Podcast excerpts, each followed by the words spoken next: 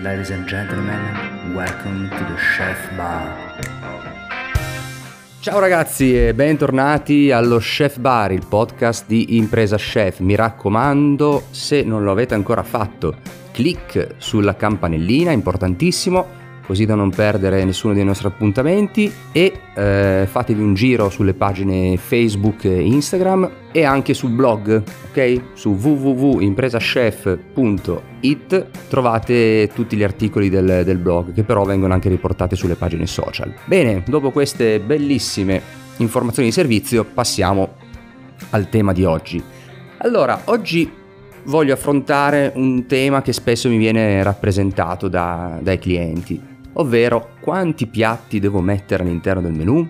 Questa è una cosa che eh, sorge come domanda soprattutto a chi deve aprire un ristorante. Bene, ci sono mm, due o tre punti da affrontare, diciamo che un, è un tema che va affrontato da, da un paio di angolazioni diverse. Allora, innanzitutto pochi, quindi per non sbagliare e eh, diciamo se non avete le idee chiare cercate comunque di almeno mettere pochi piatti, questa è la regola fondamentale e vi spiego perché. Allora, dobbiamo affrontare questo tema principalmente da eh, due punti di vista della gestione aziendale, uno è il marketing e l'altro è eh, il controllo di gestione.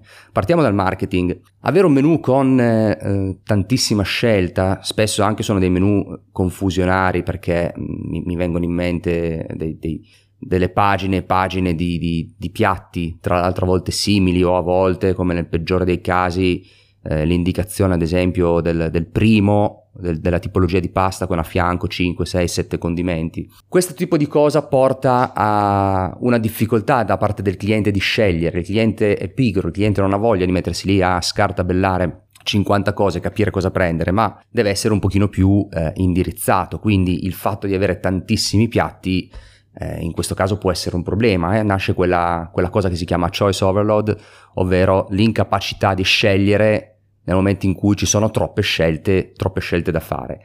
E questo eh, è controproducente perché porterà più o meno i clienti a scegliere sempre nella zona di, di, di, comfort per loro, quindi cose che già conoscono, o comunque potrebbe portarli addirittura in alcuni casi a scegliere in base al prezzo. Quindi nel momento in cui non so che cavolo prendere, dico vabbè, mm, c'è, c'è troppa confusione, tanto vale che, che, prendo quello che costa meno.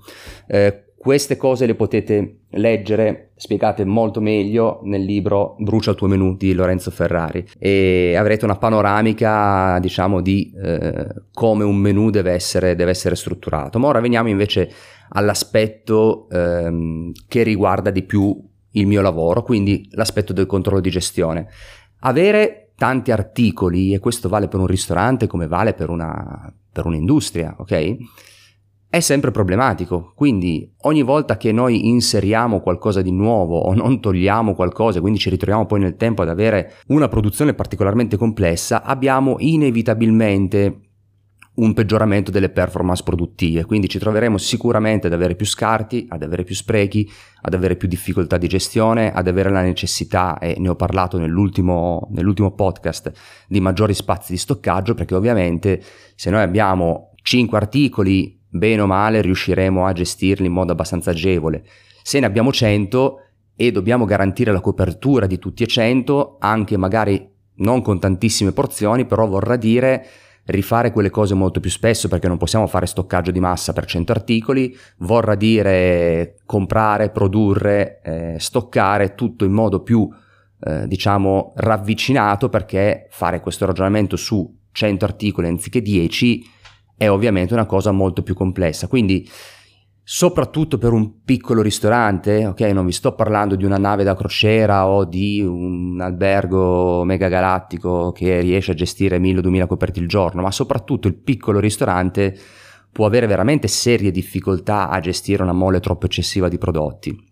E vi dico un'altra cosa, questa abbraccia un pochino il mondo del marketing. Ormai anche eh, il cliente, grazie a eh, un pochino di informazione che è stata fatta in tal senso, ha capito che è impossibile per un ristorante gestire in modo eh, efficace, soprattutto in modo sicuro, perché possiamo dire anche questo, decine e decine di prodotti. Cioè i clienti sanno, e spesso lo leggo anche nelle recensioni, che un ristorante che ha i suoi 4-5 antipasti, 4 primi, 4 secondi e 4-5 dolci, molto probabilmente ha una gestione eh, del prodotto ottimale, comunque lavora su un prodotto molto più fresco e questo è anche facilmente capibile, perché se mi trovo un ristorante che ha 20 primi, 20 secondi, eh, 20 dolci e 20 antipasti, un pochino i dubbi che eh, la gestione di quei prodotti possa non essere da un punto di vista anche sanitario perfetta mi potrebbe venire. Poi dipende sempre dove mi trovo, dipende dalla struttura, dipende da tantissimi fattori, ma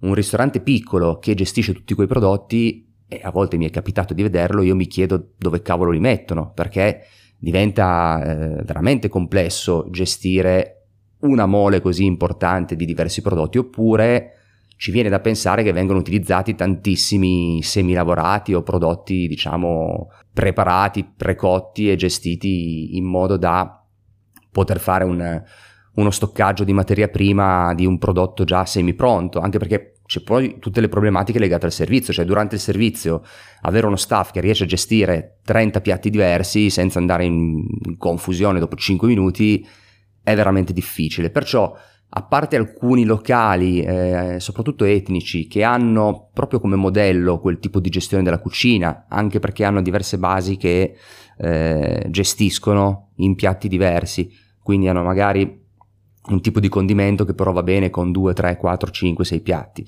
Quindi a parte veramente alcuni e, e pochissimi locali che eh, hanno un modello strutturato in quel modo lì e quindi in quel caso eh, può avere un senso, se abbiamo un, un, ristorante, come dico sempre, di cucina eh, tradizionale, ma non intendo tradizionale in termini di eh, proposta dei piatti, ma tradizionale perché intendo il, il classico ristorante che può andare dai, dai, dai 30 ai 100, 150 coperti, anche 200, ma comunque il classico ristorante per così dire all'italiana, io consiglio vivamente di non superare i 4-5 antipasti, come ho detto prima, 4 primi, 4 secondi, 4-5 dolci. Troverete sì il cliente che eh, lascerà la recensione, eh, ma c'era poca scelta. Ok, va bene così.